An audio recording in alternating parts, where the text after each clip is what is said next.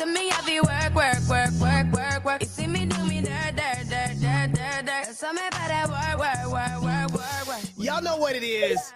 It's a work Wednesday, baby, and I'm excited about this Wednesday because it's no quarter November. Oh, and if you have not seen the video yet from Canon Press, you are missing out. Them boys over there putting in that work.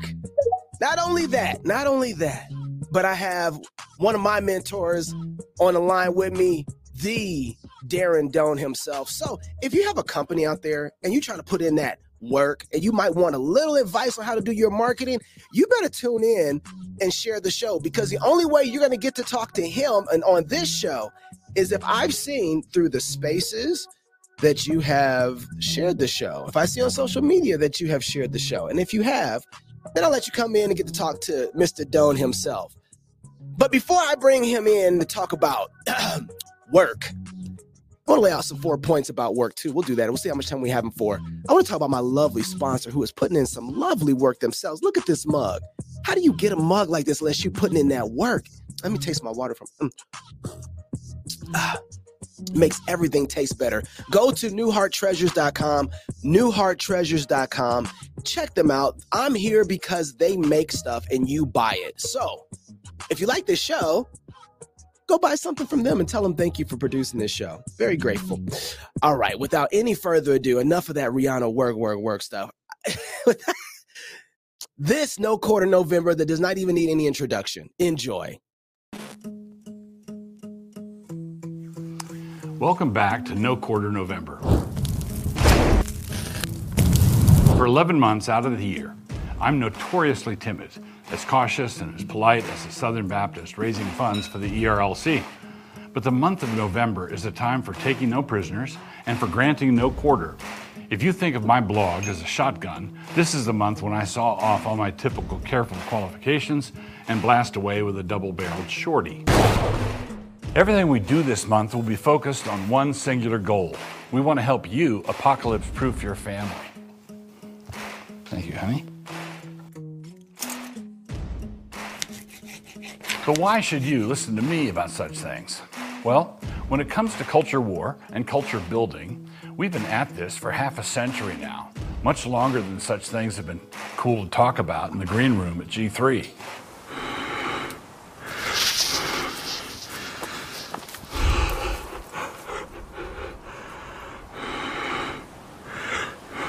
Like my parents taught me, a strong family isn't possible without quick, full, and honest confession of sin, without any wussy excuse making. And especially now, it's just as important not to confess and repent of things that aren't really sins, because lying is bad and so is being a wuss.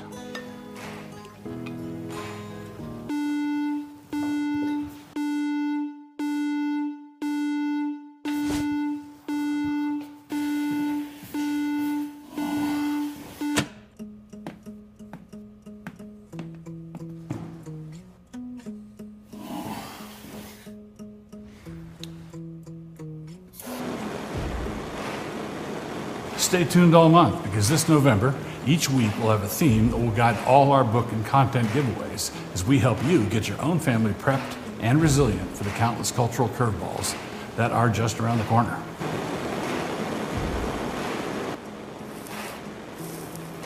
We're going to be covering leadership and raising boys and gratitude and a whole lot more. It's November, so you better believe that we're here to give away a bunch of stuff.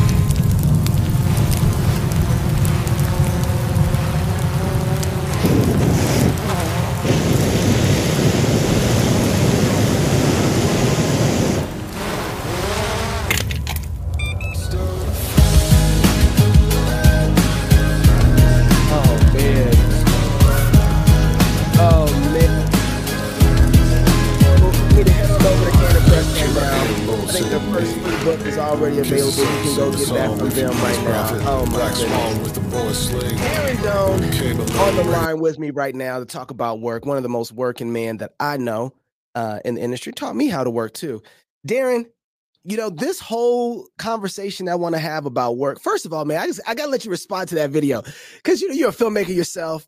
You you you make things. What, what do you think, man? Do they do they outdo their last videos, or is it how what's the what's the scale one to ten? How'd they do? I give it a ten because you can tell they're just having way too much fun. You know, way too much. There's a there's a level where you're, you know, if serious filmmakers want to get around a table you know, and discuss amongst themselves what, you know, how to shoot things, how to compose things, all that stuff. That's like that's like one conversation that people like to get together and do. But when you start communicating things to the world, um, it's just a different game. And so you you watch a piece like that, and it's it totally captures who they are and what they're trying to do. Yeah. Which take a real serious subject and laugh all the way through it. Yeah.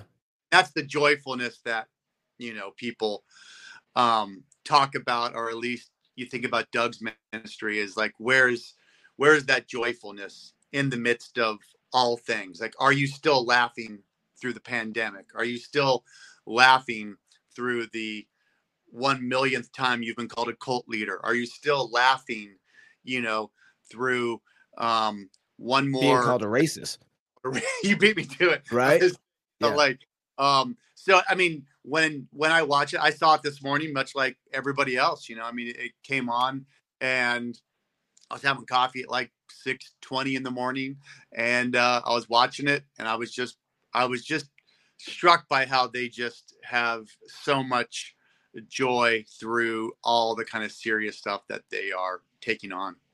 Um, when um, so part of the conversation, I, I want to talk a little bit about them too, but um, I, I kind of want to get to, you know, one of the things that you've been on for a long time. You gave a talk on Christian filmmakers back in what 2006 was it? 2007. When did you give that talk? 2008. When bro i mean i i was just trying to remember the other day um and i know that i i know where i was living and so i know it's got to be over 15 years ago yeah 15 years ago and still yeah. probably one of the, one of the more impactful talks and something that keeps coming back around where the 50 sunrises from that or 30 sunrises from that talk and and your whole point was the fact that christians particularly have a very poor work ethic and so I just have to ask you because I asked David Bahnsen this, and David wouldn't put tell me on the show because he didn't want it to feel like it was a thing of pride or he's bragging or anything. But what is your work schedule time? When do you start working? When do you shut down? How? What is your your time frame of work? It's pretty seasonal, actually. Right? I have yeah. times of pretty um, heavy. You know, up at five, working on stuff at 5:30 um trying to get that then break at 7 because that's when my kids are up you know my wife's been up doing her thing and having that 7 to 8 o'clock kids getting ready going to school taking kids to school. I mean our kids are all different ages now. Some kids drive themselves. Some are going early. Some are taking kids. My wife's going here drop you know so there's a you know eight to you know even that eight to nine and then back and then it can go all the way till that 5 6 p.m 6 30 p.m and then still trying to get stuff late at night yep and still grabbing stuff on the weekend depending on what the projects are um i'm a little later you know in my career now where i've been able to take some um, luxury and hey, my son's playing football and I'm able to coach. So I'm going to be ready to coach at three o'clock. Yeah, at three o'clock, be on the field at four, and then coaching till six. And so that takes up time. But then I got to make up for that time later and stuff like that.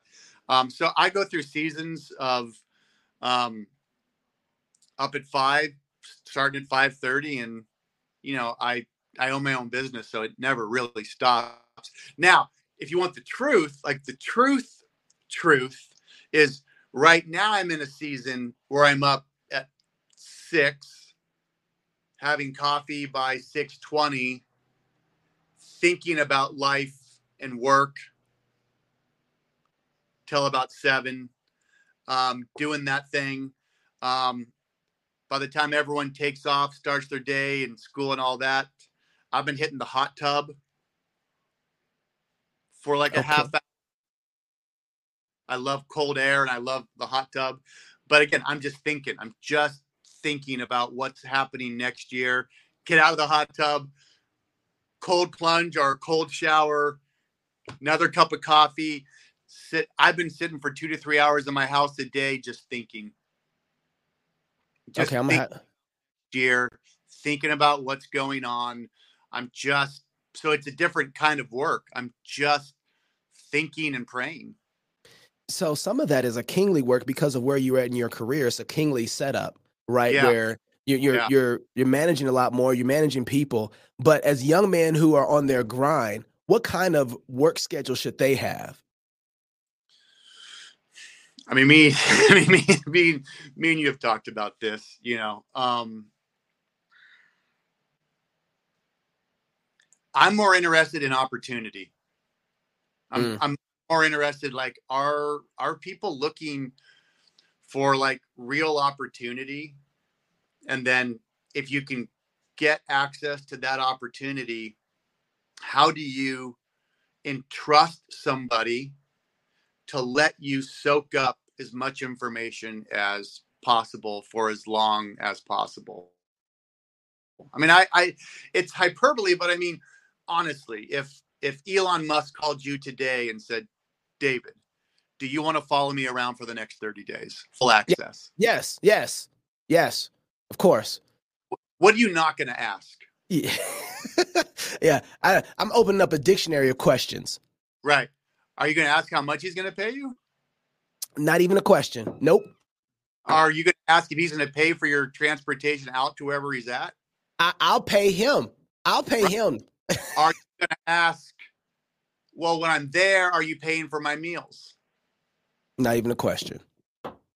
And so I I try to give this not even advice because I don't even know if anyone ever listened to the to the, the advice, but I try to give this perspective because no matter where you're at, especially when you're young, anybody with more experience than you is Elon Musk. Mm. And so if you're going to go grind and make some money, put some money in the bank, do that so then you can find anyone anyone with more experience than you is Elon Musk. And I'm just not sure if people really want to invest in that, but um, you know, it's sort of like the gospel, David. You become a Christian, and all you want to do is save the. You want to save every single person you come in contact with and then you really get a sense of like a covenantal view of the world and you're like you know what maybe i'll stop trying to save the world and i'll just try to save my kids if i could just uh, i'm almost at that moment now with business and opportunity i just think in terms now of like well i've been trying to share this with people trying to talk to people about it my oldest daughter's 18 then i got seven in a few days and then it's 14, 13, they're all coming up. You know what? I'm just ready to have the company with me and take advantage of opportunity because I don't know if people truly understand that concept of opportunity. Um, and, and every time I post about it on social media, hey, go work for free, get that experience. I mean, the level of engagement on like you know, this take is complete crap. You got to get that money. You got to get paid for what you're worth. You got to get like, don't you dare tell anyone to go work for free to get taken advantage of. And so I try to take a read on what's out there, and this does not seem to be like a. It doesn't seem to be a popular option. Where when you present with the Elon Musk scenario, everyone says, "Well, I would drop everything in a in, in a heartbeat." You know, it's funny you said David Bahnsen, You know, like I, I, I had the opportunity to spend a day morning to night with David Bahnsen just so I could watch what he did. You know, and that's because I I didn't ask him to pay for my ticket down. I didn't want. I filmed the whole day. I did like I like I I got to be with David and watch him. And I and I can honestly say I think very few people can outwork me, bro. I wasn't even close to the level of output David Bahnsen puts in. I know. I felt like that just talking to him. And I think that goes right inside of the conversation I want to have, which is I think, Darren, I think I've got enough people convinced, or people are convinced enough that they need to work. I still think their principles on why they need to work are all screwed up. So, mm. but, but they're getting to the point where I think they understand the importance that they need to work. What they're not getting, and I don't think is crossing over yet, is the joy, the satisfaction, the happiness in it, uh, the uh, the appreciation for it. And but there's another aspect to it that I think comes with all that, which is most people are are comfortable working and not getting hot. And this is a conversation that you and I had offline. And I was like, man, we got to talk about this online because you just recently posted a video of about Post Malone. I got I got it right here so I can play it because I think this is important. And, and, okay. and, let me just let me just set this up a little bit because people will work and then they wonder why their working doesn't bring fruitfulness, right? And it's because they just don't get hot because they get trapped by how everybody else feels about them. Either too proudful in their own work. They don't find a mentor, which we'll get to in just a second. But this is the thing that kicked off the whole conversation for me. Verse, but I don't listen to Post Malone. Uh, I don't feel him. Never have, probably never will. He's just not my cup of mayonnaise. Okay, so most people don't know who's talking right here. We got it. We got to let people know like, cause you come from this world, you come from this, you know exactly who's. We're we're talking about Charlemagne. He calls himself Charlemagne the God, right? Charlemagne, Hot 975. They are one of the most popular hip hop talk shows out there, if not the most important. If you're gonna drop an album, if you're gonna do anything inside of the urban culture, hip hop culture, you have to go to them. Matter of fact, Hillary Clinton, who was running for president, had to stop on their show and talk to him. Everybody talks to these guys. These guys are massively important. If they poo poo on your album, then good luck making it, right? Like it, it, it is this is the gatekeeper in pop culture, hip hop, and R and B. Facts. Malone, are we here for him starting a label? Oh my god, Post Malone is trash, man. Mayonnaise Music Group. That's gonna be the name of his. I don't listen to Post Malone. Oh my god, I hate Post Malone. And this is his debut album, by the way. So you know you've heard the mixtapes and everything. Mm-hmm. Did you listen to it? Absolutely not. Mm-hmm. I might though. What do you mean absolutely not? You might like it. You might like it. I might though. Somebody did recommend it. I'm lying. Yeah. and you tweeted once that um I don't know, I don't follow you on Twitter. well the new album Stoney is in stores right. Well we really don't have nothing else to talk to you about because um, you know, you got one record. Okay. You you posted that on was it um I think it was Instagram. Yeah. Yeah, and LinkedIn. Yeah. And by the way, now I'm thankful I cut out all the curse words because then like you want to spend the time editing. But Instagram's got the new editing feature inside. You can post, and I was like, you multiple clips. Anyway, that's another story. But I was like, you know, I'll just go ahead and take out all the swear words, and and it's paying off. Do you remember what you said when you posted it? I think so. Um, he's just yesterday. you know, yeah, right? but you post so much. You post so much. Well, but he looked. I, I was trying to make the point that Charlemagne the God, who was the gatekeeper, was being disrespectful. He's being rude. I don't like the term bully. I don't think I've ever used the term bully, but when you use your power, meaning you're on his show and he's flexing on you in a very rude way. There's this bully aspect because he's got the leverage. So I, am I'm, I'm tempted to almost use that that word. Um, but you know, Posty just looked him straight in the eye, didn't really flinch, and then went on to be the biggest artist in every genre. And so there he is playing the game in rap and they're laying into him. And a lot of that stuff with Charlemagne is actually even deeper because he's it's racist too. I mean, it's funny. It made me think a lot about like if I even wanted to use the term racist. Um, because he's leaning into him saying like he's got no right to have cornrows later in that interview and you know you're just you know you don't you don't have any respect for black culture um, he was just sort of going on and on um, what what i found was really fascinating was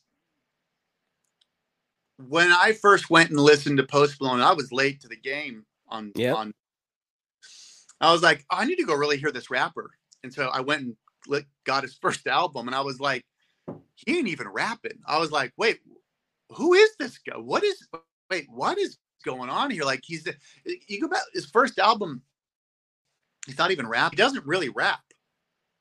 And he's not even really hip hop per se. And then and then when you realize that he's just everything, um, it just to me made it a little bit sweeter that if you look at what Post Malone has done, um, he's now the biggest artist in every genre, and he was only there because actually they wanted to put him in that box, and he got in that box for a promo gig and was treated like that. And it's really interesting that now he has no genre.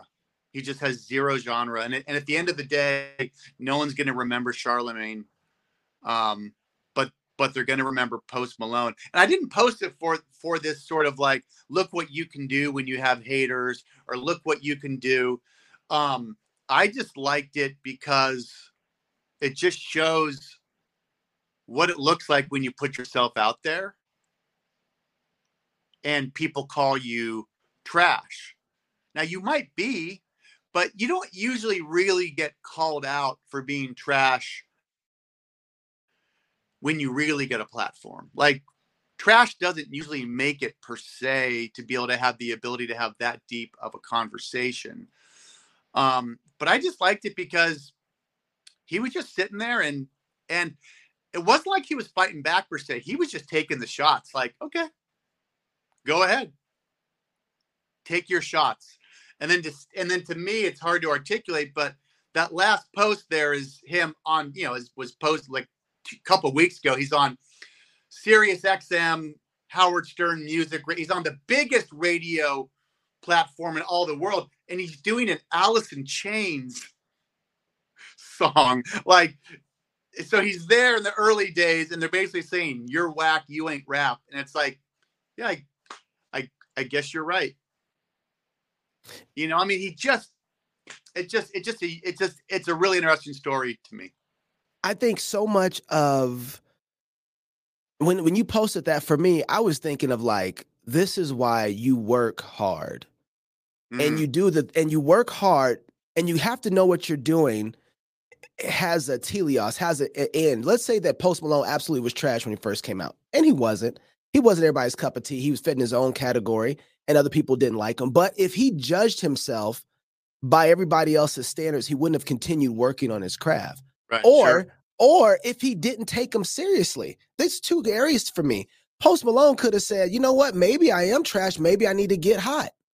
Maybe I need to develop my skill a little more. I don't have to. St- we hear we hear critiques of what we do, and we take them so personally as if the critiques themselves have a teleos, right? We act like the critiques are the end of what we're making, and they're not. They're just what commenting on where we are, and so we stop instead of working out that thing, look, creation was worked out in seven days.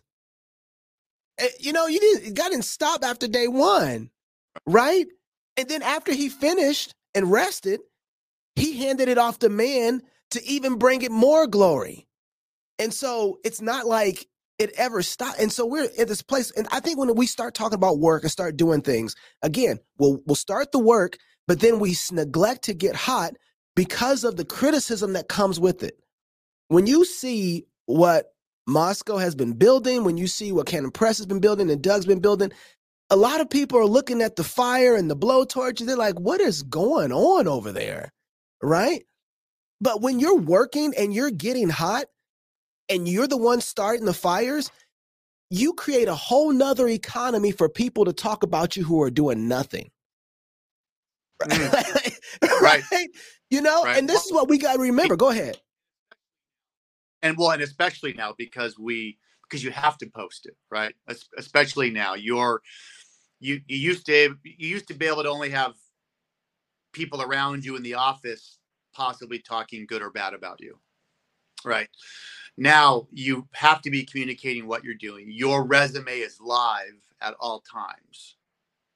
Like your resume is live 24 7 at all times because that's how it works now. And that's just a bigger, you know, potential, you know, but not really. I mean, it's not, I mean, I mean, I have, I still haven't cracked 5,000 followers on Instagram. Now, I've never tried to grow my Instagram, but, you know, if, if, when people talk bad about me within my own space, I mean, it's like what, eight people? I mean, so even like the noise. But let me, no, I gotta, D, I gotta interrupt you about your Instagram and your social media because, oh, I got, while I'm doing that, let me say, I want to thank everybody on X because I got I hit nineteen thousand folks following me on X. So I just gotta say thank you for everybody who followed me on X. That's that's a big accomplishment. Uh, but I gotta wow. say though, and and I, I brought that up to say this very point. I bet money that you've made more money off of your followers on Instagram than I've made off of my 90,000 followers on X.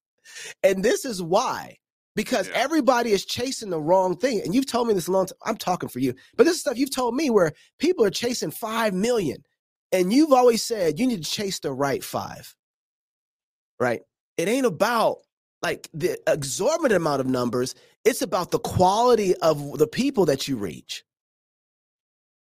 Yeah, and I've been trying to find ways to articulate just that, um, especially recently, because that really is the big shift of what we're going into next year in regards to data and actual results. You know, I've, I'm not, you know, we're going to hopefully leave this world of impressions and like and followers. Like, all I know is that what I've been doing at the amount I've been doing it with the amount of followers I have, almost the same over on LinkedIn as well. Um, I'm I mentioned this last time I jumped in on on on one of your conversations. Like you can really only do about two platforms yourself. Um, to do more than two platforms, you actually need a team around you to help do that. But uh, but on my two platforms, I've got probably three thousand and then somewhere around five thousand. So I have less than ten thousand people total um, on all my platforms combined. Them actively on, and I, I'm making a really good living, and so I'm and so to me, I'm I'm I'm only concerned with with that, like not the impressions, not the numbers. I look at my bank account. I look at my bank account. I do everything on social media, all my brand build, all my marketing, all my advertising. I just look at my bank account. And does my bank account number go up the the more I do, even for those couple thousand people? So I haven't grown my audience in years, but I try to facilitate and provide stuff to those who are there. I mean, a couple thousand people, the right people, yep. is is so powerful. And so I've just I've never been concerned on trying to I just from day one I was like I'm just not going to concern myself with that. I was gifted, I was blessed, all grace that in the early days of Instagram, back when we were in Thousand Oaks, Brent Smith said, "Go follow my boy Doane." Mm. And so a band like Shinedown says, "Hey, go follow my boy Doane." And I think it went to three thousand people. Okay, now I'm, I'm at about 4,500 now, which means it still took five years to go from 3,000 to 45 like five years. So that's that's not a lot, but that's just been the natural growth of me communicating. I remember when I started all all, all this five years ago, I was like, God's given me a couple thousand people here that all came from Shinedown. Right. Okay. Right. Right. What is that? What What does that mean? Is that my audience? Is that hey? All I know is if I'm if I'm a band and a 500 people show up, it's not my job to ask is this my audience? It's my job to communicate to them, put a show on, and see if I can make them a fan. And so mm. I just what God gave me, and um, and then just stayed on that, and I still did it, and still do it mainly just as a place for me to to have a have a sketchbook and a and a diary of thoughts and creative process and along the way people have really connected with that um, but i'm only looking at my bank account. I'm only looking at the business numbers. I'm not looking at anything else except is it going up? That's the only thing i'm looking at. So d i want to talk to you about getting hot because what does it take? And what i mean by that is i mean to take your craft and your skill and to develop it in such a way that it goes from eh to oh that's fire and what does the time period take to develop that skill? Because you've been there from the beginning you know you've been there uh, watching your your dad in the film industry in the beginning of the music industry uh, filmmaking in the music industry the punk rock era all the way up to the current situation now. What does it take to take a craft regardless of what it is and then to, to develop that into something that's hot? And how long does it take? What is what are some key things people need to take away from I, I mean you can apply this to any business yeah i mean i think the way you specifically asked it is you have to put I mean, I'll try to make it a for, I'll try to make it formulaic so it's like maybe has some meat on the bone. um, I would think at least five hours a day on whatever it is you want to get hot at. Mm. Legitimate five hours a day. Like we've got some guys at my company right now who have been here, I don't know, since summer. And they're they're putting in five, six, seven, eight hours a day in uh, just editing. But you know, editing here is editing, it's music supervision, it's sound design, it's trailers, it's long form, it's I mean, so five, eight hours a day. And it's been, you know, let's just say June, July, August, September, October, five, six months. And man, they're getting good. It's, I mean, they're they're getting real good but they have the opportunity here to actually be sitting on stuff and working on stuff five to eight hours a day so i don't know i don't know many people who say i want to get good at let's say using my iphone or taking photos. And and and who would honestly spend five hours a day five to eight hours a day somewhere for even six months working on it. I don't i don't i don't i don't see people doing that.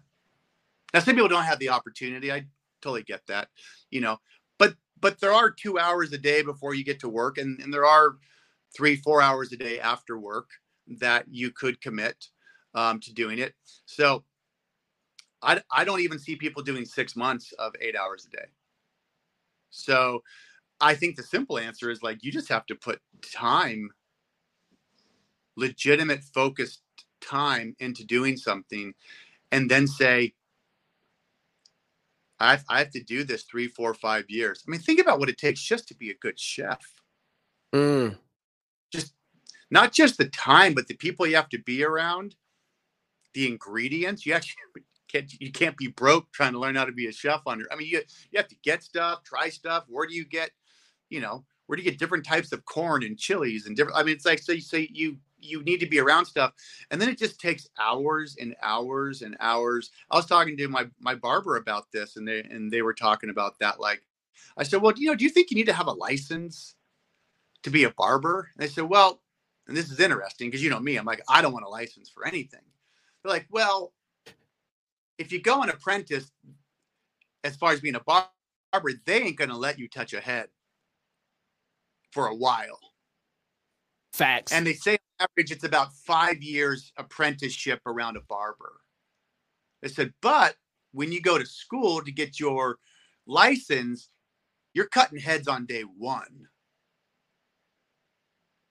And so the one year of experience, because you're always cutting, you're always cutting, and then go an apprentice, and then you know, and that person made the case, like because all I was looking for was opportunity and access in that scenario. And if it turns out that the place where you can get the actual license is the place where you're getting the most opportunity, then I'm all for it because that trumps everything. So time, you need time, you need hours, and there's got to be a kind of single mindset like I, I i need to learn something and i need to put the hours in and it's it's daunting. It is very daunting. I i i look back now at what i've been able to do just from the amount of time i put into my craft and it freaks me out. I don't i don't know if it's for everybody. But here's the thing. You will be forced to put the time in for something. So if you can have a little bit of that kind of fire to be like, maybe I'll push towards something I think I might be interested in, I, I think you might have a better chance of um, having a little more contentment in your life. How much time I got you for? Because I know you got to run. Let's go. We're good. Let's keep going. Okay, okay. Because I I had a list, and I wonder if you want to add. To, I think you've already hit some of the things I had on my list, and I okay. wanted to run this by you. I got this list. So part of the reason that I started this whole thing was we. I wanted to. I got sick of seeing all the garbage and crap on social media that people who were Christians were sharing. We share and promote our opposition far better than we share and promote ourselves our Christian things, our Christian worldviews. And I think part of the problem was because maybe we're not making enough for people to be able to share. You know, I, I, have a few friends that make great content that I have to share it. I have a friend that makes cookies that look so amazing. I want to eat my computer screen or whatever it is that I have in front of me, right? And but I notice that that gives me a, a reaction too, a visceral reaction one way or another. When I see a video clip of Dylan Mulvaney with a thong on dancing because it was in my feed. Thank you, Christian friends it, it makes me want to vomit through my screen. Mm. so I get an attitude towards this one way or another. And I notice we don't make enough stuff for each other to share to say, hey, here goes great content, consume it, engage with it. And we are the people who have wives and children, and we should have beauty in abundance overflowing from our house. That these should be things that we should be sharing constantly oh, this is beautiful. Oh, this is amazing. My wife made this. You do this all the time, right? hey, Natalie just made this cake and you're showing it out there like, oh, I they're only down the street. I should go over their house. Yeah. So the I mean, not gonna, hey, y'all, let me get some of that. Um, so there is this culture that is vibrant and and bubbling over that is not making its way into, like you say, the resume of the world, right? Our resume is, and and there isn't a place for us to be able to pull this stuff stuff up and share it and put it out. Uh, we don't see it because people aren't putting it out there one reason or another. And so I'm like, how do I encourage people to start making content? And so I started doing from Monday to Friday a show every day to try and encourage, say, listen, if I can do this every day, surely you can do this. But to do this, I have to learn how to get better, right? I have to develop sure. the skills, have to do it. So um, I talked to uh, Jason Farley about this, and he, he kind of gave me this four part list. And I'm just kind of man- maneuvering it and um, working through it to try and say, okay, this is what I believe are the four elements to not work, but the ability to make work better, right? Make the thing better. One of them is input. And this is what I think you were getting at in, you got to go and find somebody, find find the thing and learn about it. If you're making houses, if you're trying to build houses, go online, go to YouTube, study the guys who are building how is a house made. They're telling you all the information. It's all out there. Learn about it and start inputting it. Get the books, read the magazines. You should just, like you said, be obsessive in some way with learning about everything you can about a house. And I want to take it a step further understand the impact of building a house and all the other economic realities that building a house bring into uh, your world. Housing is so important because of why. understanding that that's just the input getting all the information in because now you're able to make decisions about housing why you build it this way why you build it over here whatever it is you understand the industry and all about it so you got to get input i on something am i preaching okay all right making sure i'm Did you just jump in here yeah, no, no, well, heard kind of back to back things I, I i i heard Draymond Green talking about this and i also heard the Ray Davis or Ray Davies, who's a manager as well. And he said, look, they're both talking about this concept where um, I think it was Ray Davies that said, um, look, he's got he's got artists he manages that know that they got millions of dollars. They know when they finish making songs, their bank account goes up. They know when they go play a, a, a concert, they get paid X amount of money and they know they're wealthy and they know what they are doing. He said, but they don't know what's happening. Wow. He's like, that's they don't look, they don't know why um the music's working, meaning they don't know what the record label's doing. Even though they show up at the gig, they don't know what the promoter had to do and what was going on behind the scenes to get that number negotiated and what he said. So they're rich, they're wealthy, they got millions. They know when they do X, Y happens, but they don't know why any of it is actually happening. So those are some people. And then and then kind of connect to Draymond Green. Draymond was saying most agents act as if you work for them. He said, but my agent works for me and educates me on why we're doing what we're doing how it works, why it's going to work. He says, and once you get that mindset going, it changes everything in regards to the things you think you can do. And so I think you're you're touching on that. Mm. All right, this is, goes to the second point that I think you made. Actually, this was the first thing you said on the show when we started. And th- this is called imitate. I call it so input, and then we go to imitate. Now, imitate, I think, has a, a side. I think you put a slash and say find a mentor because imitation is doing the thing that you want to do by finding somebody else who's done it really, really, really well. Right. And so, and then you start imitating how they do it, how they create. Uh, it was funny because the thing that popped into my head immediately is a trailer that I did for Founders. Nobody knew who originally made it. They thought you did. I appreciate that. But it's because a long time ago, through Twitter at the time, that was actually its name, I found you who had a school to teach people how to do video and filmmaking and editing and all that stuff. And I went out and stayed with you for 11 days. You put me up 11, 12 days in your house. I'm going to tell on you. You actually had a limo come and pick me up from the airport. Mm. Um, and yeah. that messed me up a little bit. Uh, but in that moment, and and like, since then, I like things. I like it's not bougie. I just like things to be comfortable. It was comfortable. Yeah. Yeah. Yeah. I, I ain't gonna lie. I was a little disappointed. I didn't I have one the second time. I, I it was too late. I. I hey, hey, you know what though? I want to be comfortable. Oh, it was about your comfort. I see. I'll take it. Yep. No, but you got to find somebody who's doing it well and imitate them. Like you yeah, have to. But but I would still push back on that and say, yes, I, I agree with that, but I don't know if people really know what you just said. Like that's that's like saying you got to win the lottery. Like um, a a mentor is not can I can I convince somebody in my town? Can I convince the guy in town who already gets off on thinking he's the guy in town, right, to coffee with me? Like that's not a mentor. And so I think the starting point of mentor is just so much crazier and gnarly. people think of a mentor like it, like if I could just add 10% of a mentor in my life, you got to flip that. It's 90% mentor.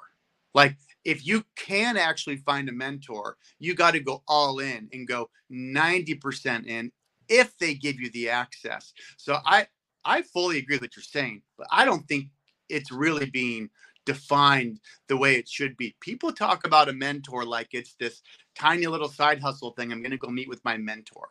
No, I, let me let me so let me put some legs on that because I even want to say you might not like what you get when you sign up to be get a mentor either. Exactly. Right? Because you know, mentor ain't always what people think it is. Mentor, getting a mentor actually is getting a, a whole lot of work. Like they don't they don't sign up for that. What they think is that the mentor is going to tell them all the stuff to do. right? Tell me how how to do all this stuff. It's not always like that. I remember the first you the first thing I worked with you on was a Shinedown music video, a very expensive Shinedown music video. You yeah. gave me a list of things to do and said I need these done by tomorrow. I had never done any of those things. You put right. me at the job site and said I have a fire truck coming, I have special effects coming, I have wardrobe coming, I have four other trailers coming. Figure out where they go so they don't get in the way of my set. Yeah. Yeah. I, I, I uh, oh, what? But, you, but but at the same time, like you don't just throw that on people, right? You look at the level of competence of a of the people that you're with, right? And so you would it, it would be cruel to say like, look, I thought they have projects successful, right? So when I find people that I think are competent, which to me is like the greatest level of success, right? Competent people, that is like that's already being successful. Now it's time to just leverage that competency into a financial reward. Mm. But the ability to be competent and to be well spoken and to be insightful and to be um, shower and smell good and show up and you can talk to people and you know they don't mind all those things it's is is competence and when you have that then you can hand somebody a list and because they're not as close to it as you are that's what delegating does right? It's like hey you can handle these things. There's there's nothing scary here. And I, I think we always joke and if you don't know what's going on or something goes wrong just buy time just stall. Just stall, figure it it out. And so it it really is though you have to get to a place where then I think where you're going to is like then the things you're doing kind of matter. You know, like where you're getting that, you know, re- that that real mentor. I mean, mentor doesn't even do it justice, right? I mean, it's really yeah. a it's really hardcore apprenticeship. You know, it, mentor kind of has all the has all the weight of like an evangelical men's group where they all just get together and they're like, "Oh, I watched porn this week again." And the guy's like, "Oh my gosh, I did too." "Oh, brother, I did too." Let's pray. Right. And then come back the next week. "Oh, I watched porn again this week." "Oh, me too." And and so it's a men's group. It's like mentoring. Maybe there's one guy that watches porn less than the other guy, so he's like the sage. But it, it doesn't it doesn't go anywhere. It's just it's a support group, right? It's not a men's group and it's not a mentorship. And a lot of things that I see people tapping into are kind of like weird support groups. Uh, you know, other, and, and, I'll say that too. So let me add a, a more of a detail around some some of this mentorship. You can have a mentor that you've never met and they know nothing about you, because probably, so long as probably the best kind, right? And so like for instance, another person I've I started following was in, because of you was um oh he did Transformers. Um say it again. Michael Bay. Michael Bay. Yeah. Right? Like he doesn't yeah. know who I am. Right. I'm stealing his stuff all constantly. Right. right? Yeah. That's that's part of the, you know, of imitating somebody else's work. And you find somebody good and you imitate it constantly. When we were working on a music video, we went to uh, a bookstore.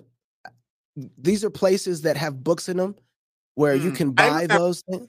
I do remember those. Right, right. Um, and so uh, most people under the age of 20 don't know I have any idea what those are. Probably 30 now. Uh, but it's the Starbucks with all the books in the back.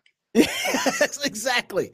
Uh, and so you, we were going through magazines, finding inspiration from yeah. these from photographers and right. looking at their and I'm like, what are we doing? And you're just going through all these books looking for somebody one way or another to say, oh, yes, that's what I'm thinking of. This has been tried before. How do I put this together? How does this inspire me with what I'm doing?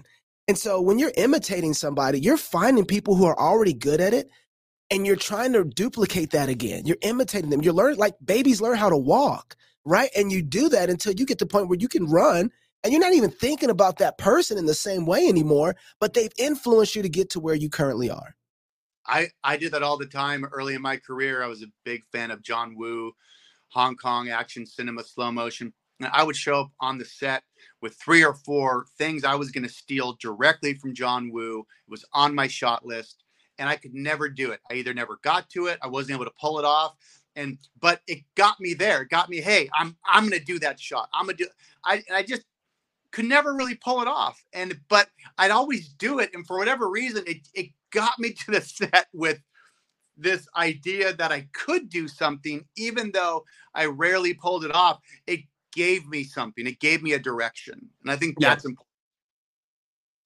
So the next part, and there's one more after this, is output, and this is this is in the form of imitating too. Output, you really have to get your hands dirty. There's only so much uh, reading about housing and finding a, men- a mentor and and you know uh, imitating that you can do before you get your hands dirty at this point, if you haven't gotten the things you need to get to start doing the things you want to do because you've found the input, you've you found the person you can imitate, you got to start saying, okay, this is how he did it. Like you just said with John Woo, I'm going to try and do it.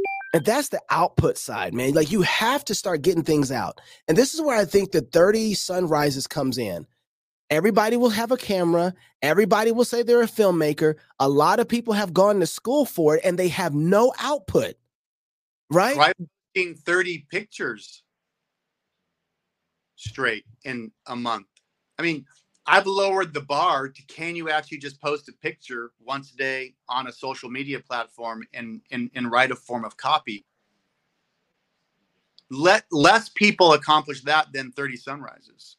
Oh my goodness, shut up. Yeah. I mean, you want to really question what the heck you're doing and the sort of meaninglessness that when you're doing something that the sort of sense of like does anybody care what am i try posting once a day and and write a couple sentences about what you are posting. Um pe- people can't do it. I've seen some pretty high level people who are like oh i'll take you up on that down like real and they're like, like day 20 they're like oh, i'm done. I'm done. Like it's it's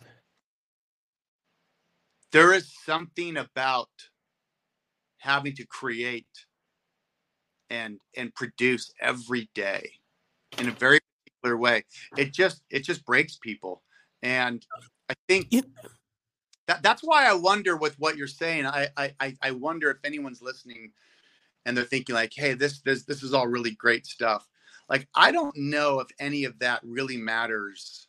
I mean, and I hate to reduce it, but like, until you want something that costs more, or you have to provide in such a way in your life that is more than what you currently have. I don't know if the majority of people, and that's I think fine, maybe, but you gotta you gotta get a couple feet in the hole before you start really thinking about all the things that you're talking about. Like, you know, oh, I, I was just talking to someone, it was really, really crazy. Um, good friend, pretty sure he's about as liberal as you can get, like liberal, liberal, liberal. And we were having a conversation. He had some questions about business. We had this great conversation. And at the end, I said, well, I, I point, I said, hey, it, it sounds like what you're talking about is how are you going to make more money? And like, honestly, I just a good dude. I've known him for years. And I know that we've never talked about anything. We've been around scenarios where I know he is with every liberal. so I, I know where he's coming from. But we've had a really good working relationship, just sort of business. And it came to like him saying, I've never thought about the goal of having to make money. I thought that just should never be the goal to make more money. And, and, and, but, and I was like, well, is there a reason? And he said, well, we, we finally were able to get one of my kids into a private school last year. And it starts in junior high. and then at dinner the other night, my other child that's a few years younger said something to the extent of like, "Am am I ever going to be able to get into that private school, Dad?"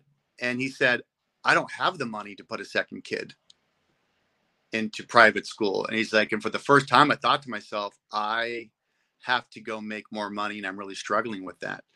Um, and I and I, and I understood where he was coming from based on his worldview and those things. Um, and we had a great conversation.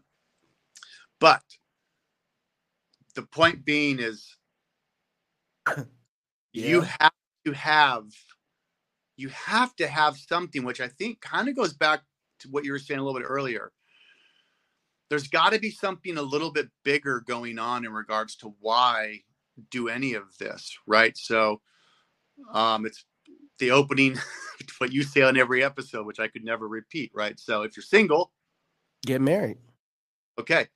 Well, single and you're thinking about getting married, man, it might you, you're, you're thinking about how do you provide for that, right? And then you yeah. get, then you might have a kid, and then how are you going to pay for that and everything that comes with that? All all these things get you in the game in a very sobering way that just makes everything a little bit more real. Everything is okay. This is this is not a joke. If I get the opportunity to sit down with Elon Musk for 30 days, not see my family, not see my wife, not see my friend like that like no, I'm taking it. Like cuz it means everything because I have to provide all these things. And so the ability to provide on even the most basic level, it requires a lot. And that means you need opportunities, and that means you have to work. And that means whether it's working harder or smarter, it's got to be one or the other. Those things make you really start to sober up to all the points that you're making, I believe. I don't like anything you just said. Yeah, most most people don't, and it's hard. That's why I don't even talk anymore. I don't know how you got me morning. I actually you just caught me in a weird vulnerable moment where you kind of tricked me. I thought I was driving down to hang out with you. I was ready to get in the car. Then you were like, "Here's the link." So I mean, I, I've even not wanted to talk about this stuff and anymore because I don't know how to talk about it. I think you have to though, but this is you. You've just for me as we were talking, I'm thinking that we have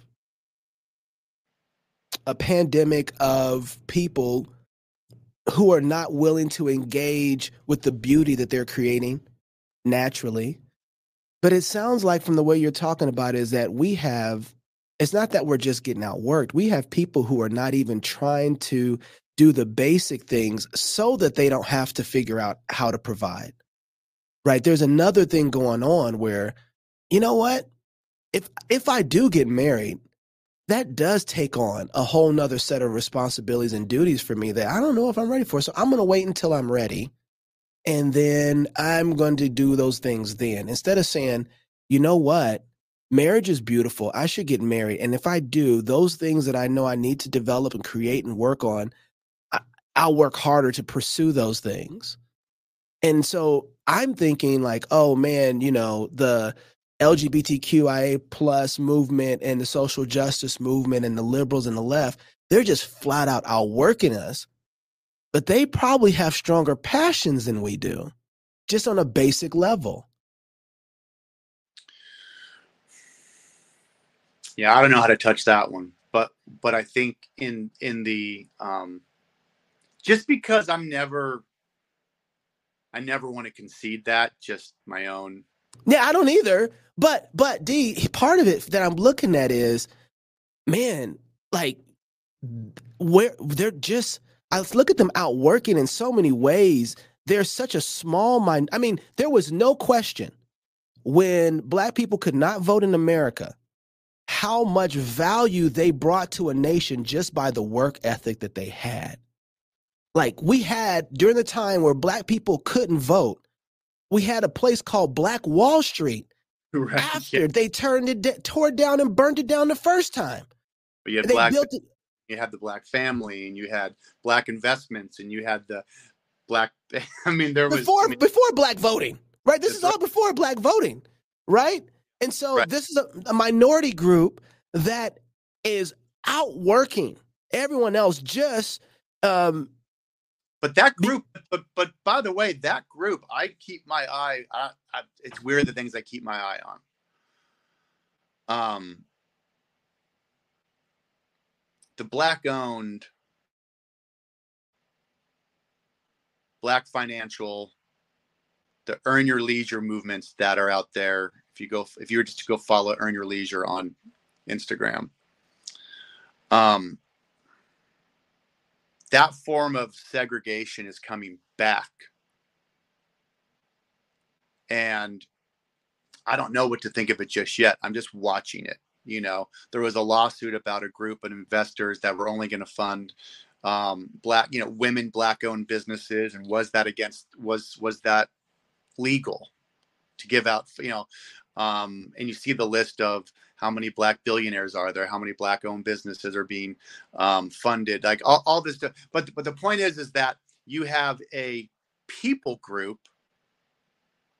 marking out who they believe constitutes that group. And right. they are their financial system around that. And i'm watching that. Um, i think inherently there's some really interesting things about that but we're so messed up over civil rights we don't know what we're allowed to do anymore and not do and wait wait wait is that is that what martin luther king jr said? But by the way he's not god so i mean it's not canon. I can't just well like i don't care if martin like we're we're in a very weird place. I'm just watching that in regards to who's funding who and why they're doing it. I'm keeping my eye on that. I just have a fascination with watching how those systems work you know? But but that work it's interesting you you as you were saying that it also um i had someone kind of it it, it wasn't a sneak attack but it was i, I had someone and who was um we were talking to my wife and i and they said hey um we're doing some work with couples and marriage and you know and I'd love to get some insights on you guys and your marriage. And I was like, stop. I was like, stop. I was like, you, you ain't getting no marriage advice from me. I was like, just stop, you know?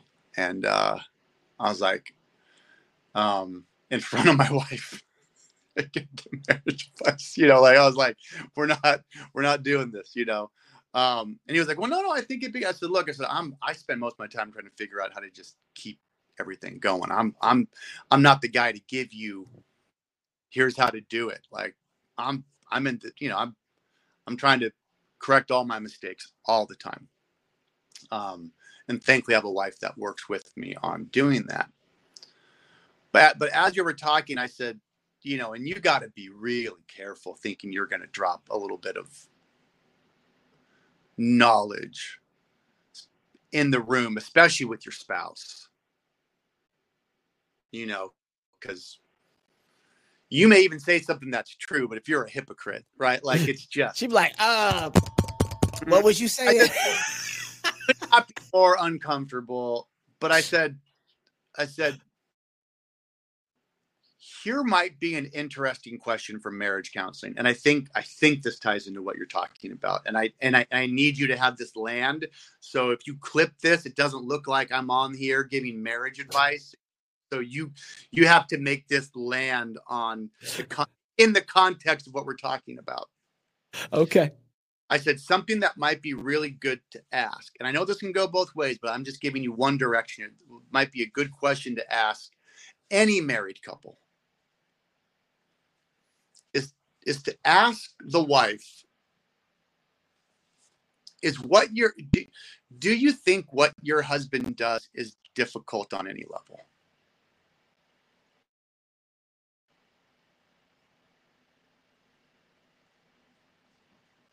I said, I think that's a question worth asking.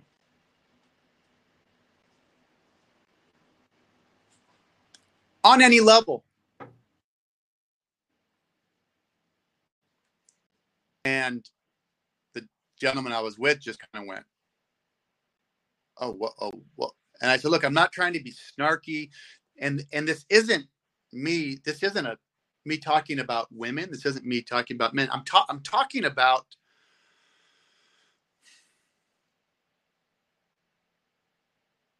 If you think your husband just gets up and goes and does that. I mean, he's a good. He's a, he's like he's a hard worker. He goes there, but it ain't it ain't that hard.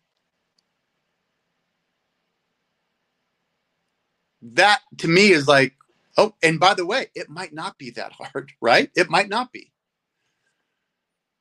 But if it's not that hard, I would guarantee that that honeydew list is going to be even longer and longer and longer and longer. Well, because it's not like your job's not that hard. I mean,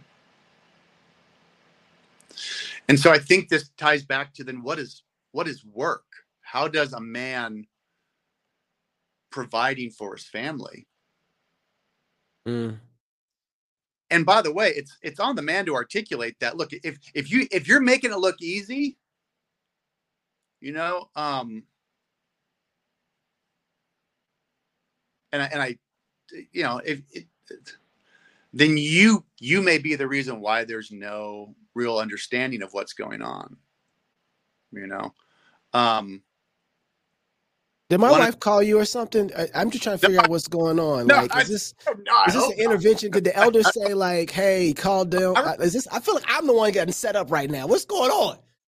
One of the most amazing things my wife ever said to me, and once again, this is like you are running you know as men we think we're saying something very clear and simple and sometimes we can just realize like why would you ever say that you know so i think i'm okay on this one but I, I remember something that really struck me something that really changed me profoundly in the last couple of years something my, my wife said to me is we were we'd stayed somewhere at a hotel and I went and gotten the upgrade or whatever, and I got us a suite or something. And and the next morning she said, um, how much was the room?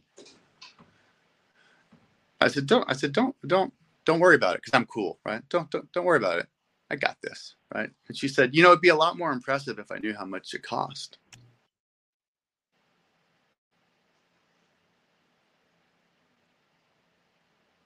And I was like, oh my gosh, like what have, what have I been doing? Mm. And uh, it uh I mean it re- it really like Yo, can I just tie this in real quick? I just hope everybody kind of got a taste of that because like Christ totally did that for us. How much did it cost? Mm. Clearly laid it out. His life, his mm. blood. God Himself had to come down, wrap Himself in flesh to free us from our bondages. Leave it, leave it for me to go back to the, the church. I take it back to church. Well, but love your wife as Christ loved the church, and so you know we talk about that and we say that, but it's like this comes back to like, do your like, do you think your spouse is you know out there doing something? And again, it works. It works the other way too, right? I mean, X. What do you think your wife is doing all day? Mm. You do you think it's hard? Do you think it's difficult what she's doing?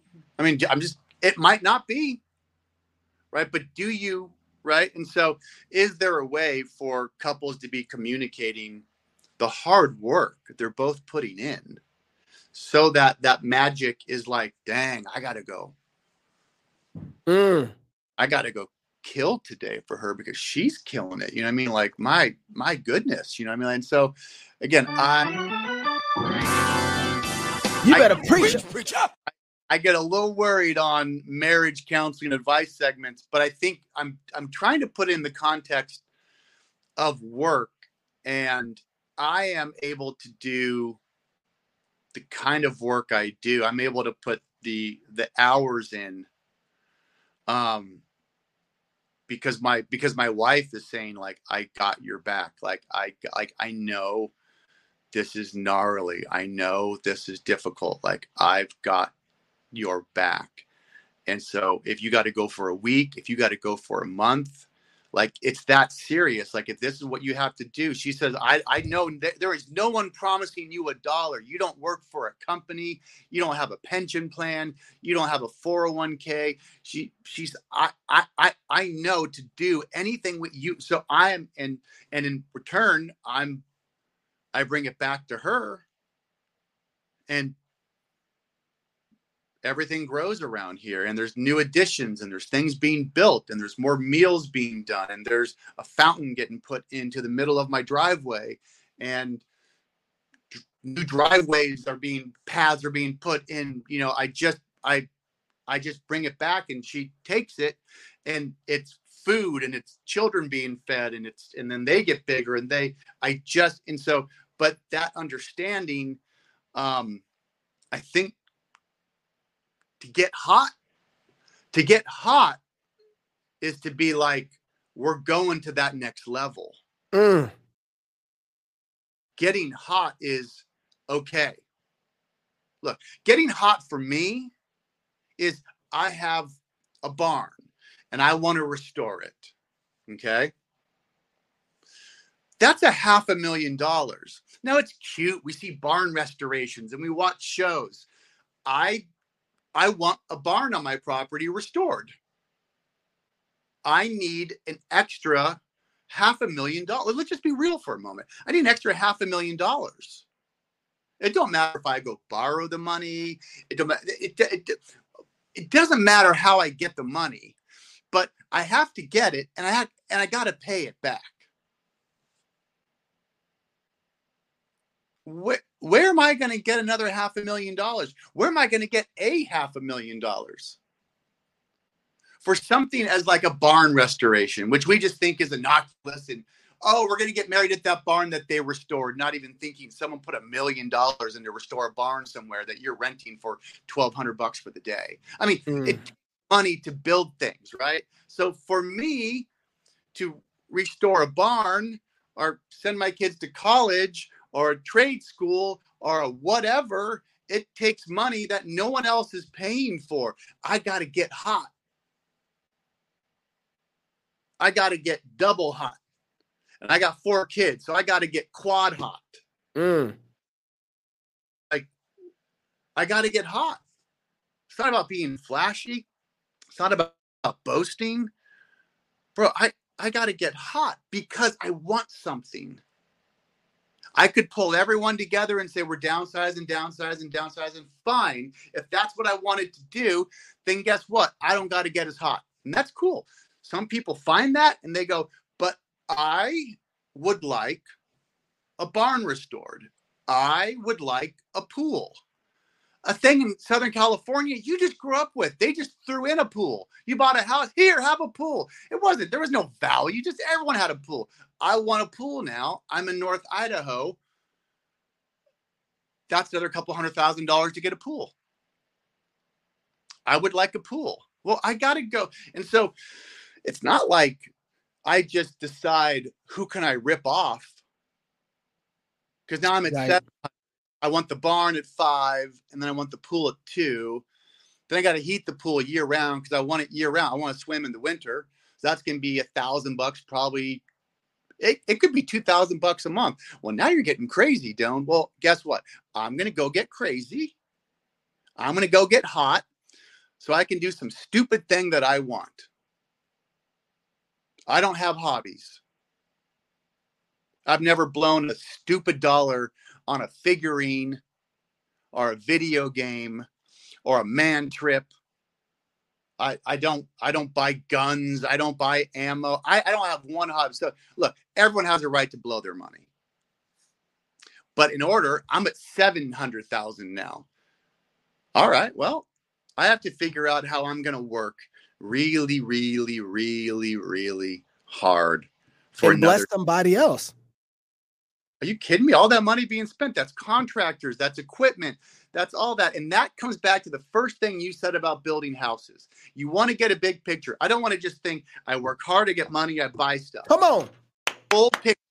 I want the full picture that when I go find how to make this money and work hard, that money is now has an economic footprint that's working all the way through the community and what's being brought in to the to the truck driving it in, all that to the like I want to have a sense of that because God has required of us to have a sense of his world and how all of that connects together.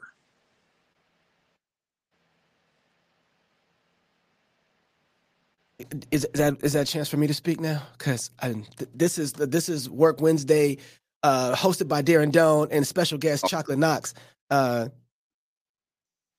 man, D, you just, you know, this reminds me of. I don't know if you remember this conversation. We were doing. We were at Liberty University. People that aren't richer than you. Say that again. Don't listen to people uh, who aren't wealthier than you. Mm. Look, I don't have an, a, a formula for success for anybody. Okay. But I've made some money. Like, I, I can tell you some stuff, and it doesn't mean you got to go do it. It probably won't work for you. But if you want to go, go talk to people like who have more than you. Don't just listen to people who have opinions or say they talk about this stuff. Go look. When I want to talk, I talk to people who have more money than me. When it comes to business and like, I, I need to talk to people that have X amount, that have done X amount. I know have like I want to talk to make sure it's real. Don't just go talk to someone that you know what the house looks like and the car looks like. Now, some of that can be deceiving. Okay, but make sure it's intentional. Mm. De- deception. Farmers, it's intentional. I get it. But for most people, no, they just can't afford a new car. I'm just saying. So if we're talking business, make sure you talk to people that that truly have done it. That's but all. there's there's something to that too, and this is why I was going to bring up the story. You said some people can't can't really afford a new car. We don't know coming up without parents and fathers the idea, and, and this goes back to what you were talking about with um, there's nothing driving you to be better or get more, right? And and here's here's what I mean by that. And you did this for me. We were in an elevator. We were working at Liberty. We were working on a project there, and we were going from one floor to the next. And we you did this twice. One of them was with alcohol and teaching my children what it means to be responsible with the gifts God gave us. you hit me with that one. But then in the next elevator, it was like theology in the elevator. Um, I was about to have my fourth kid, and we had a car, and we didn't have a, a vehicle. There was only one vehicle, and I remember you saying, "Wait a second, you're um, in this industry. You only have one car, and you live in Georgia." He's like, "Why haven't you?" And you asked me, "Why haven't you gotten your wife another vehicle?" And I said, "Well, I can't afford it." And then and I remember you looked at me and said, you're a big boy. Go make more money. Ouch. And then you walked out of the elevator. That was the ouch because I had to sit there and process that for a second and said, you ex- you looked at me and said, "You're a grown man. I'm hiring you to do jobs. You're a skilled and capable person." This goes back to the same thing when you threw me in the the the the, the lion's den with the with the set and say, yeah. "Hey, here goes my trucks." I expect you to act a particular type of way as a human being made in the image of God. You can make stuff. You can work hard. You can produce. Go right. do it. I left that event and that week I went out and got myself approved for a minivan. And we had two vehicles and I haven't missed one payment on that thing and paid the whole thing off. Right? And and and and, and it made me think it's like I'm sitting here with my hands closed grasping instead of planting. And because of it, you, you think about in America, not Africa, but in America today, well, no, because there's different types. Like in Africa, it's like you live by faith, like, well, they might kill me, you know, um, if you're in the Sudan. But I mean, like in in America, your faith is tested by like you should get another car and then figure out how to pay for it. God God will provide. Oh, well. Now it's like wait, are you allowed to be charismatic in that category? You know, it's like, well, yeah, I think you are. You Like we're blessed here in America. So the only thing you can really do to to really kind of live by faith is just buy more stuff. That's so out of context, but yeah, you not, did. That's not gonna land. But I mean, but like meaning I need to go do this. I need I need to get a bigger place for my family. I need to go get another car. I need to figure out how to help my kids get a car. I need to okay, I need to all right, I'm gonna stretch. I'm gonna find like, man, I, I have enough to get me through three months, but maybe not six months. But you know what? I can get through those three months and then that will help me do, like faith in America I think has has this burden, this responsibility that it's like it's about growing and about building and blessing people. Like there's just different, just different environments and different cultures at different time in history just require your faith being put into a different bucket. And I think too, though, I think there's a bigger conversation. I think that's part of the conversation, uh, but I think that the faith is a secondary issue to the risk averseness. Maybe it's not. It's actually to connect. We are so risk adverse. At least I know I am, and it's been one of those things that I think comes with being a slave, is that you refuse to take the the challenge of, man, freedom is hard. Like we always judge the children of Israel out in out in the wilderness, but I'm sorry, once you've come from a form of slavery, like they had everything given to them, you got to remember they weren't complaining about being under the bondage of slavery. They were complaining about the things that were given to them while they were in slavery the onions, the water, you know, right. everything that was there that was naturally there. That's all they could see. And when you're in that environment, you you think about like, where's the stuff that's supposed to be naturally given to me versus, oh, I better figure out how to go make the things that I need in order for us to be able to survive. Freedom is far rougher than slavery. And people don't get that they think that they have freedom. There should be this robe of of red uh, carpet laid out with strawberries and berries and, and food all over the place for them to eat. But no, no, you have to make that stuff. You got to make the red carpet. You have to make the food. You have to create all of that in an environment for exchange. And that's the part where I think we we don't want to do that kind of work because that you could lose something. And everybody's so afraid of what they could lose that they never really take any risks. Well, yeah, I mean, I look, yeah, I mean, I fight that all the time. I mean, I, I, I know exactly what you're saying. I think everyone knows what that's what that's like, right? I mean, that's I just, live like that. Yeah, unfortunately, yeah. I try and fight that too. Our, you know, I, I was I had, I had Alec Engerbretson over. He was filming something for Canon Plus and kind of following me around for a few days and and and was there at six in the morning, me getting my coffee, and he's just filming me. He's like, what do you think about this early in the morning? I said, I think about how not to lose all this. Mm. I start with fear. Like I start with fear, good or bad. I, I don't know. He just asked the question. I said, I just think every morning, Lord, how do I not lose all this? And I, I don't know if that's the right motivation or not, but I'm just saying, I look around like you're saying, I go, I don't want to lose this you know? So um, i'm constantly thinking in terms of of that. And I, I don't know if it's healthy. I've i don't know you know but i've been saying but that's i definitely know what that feels like. So when i do talk about this stuff and i i always give that qualification especially in no quarter november i don't call you and say hey david you put you need to put me on the show. I got some stuff i want to talk about you know people call me like you and say, "Hey, jump on." I'm like, mm, I, I didn't ask for this. I don't, you know, but I want to be cordial and be like, okay, like if you think this is worth your time, I will give you that time. And if there's value out of this, you know, then okay.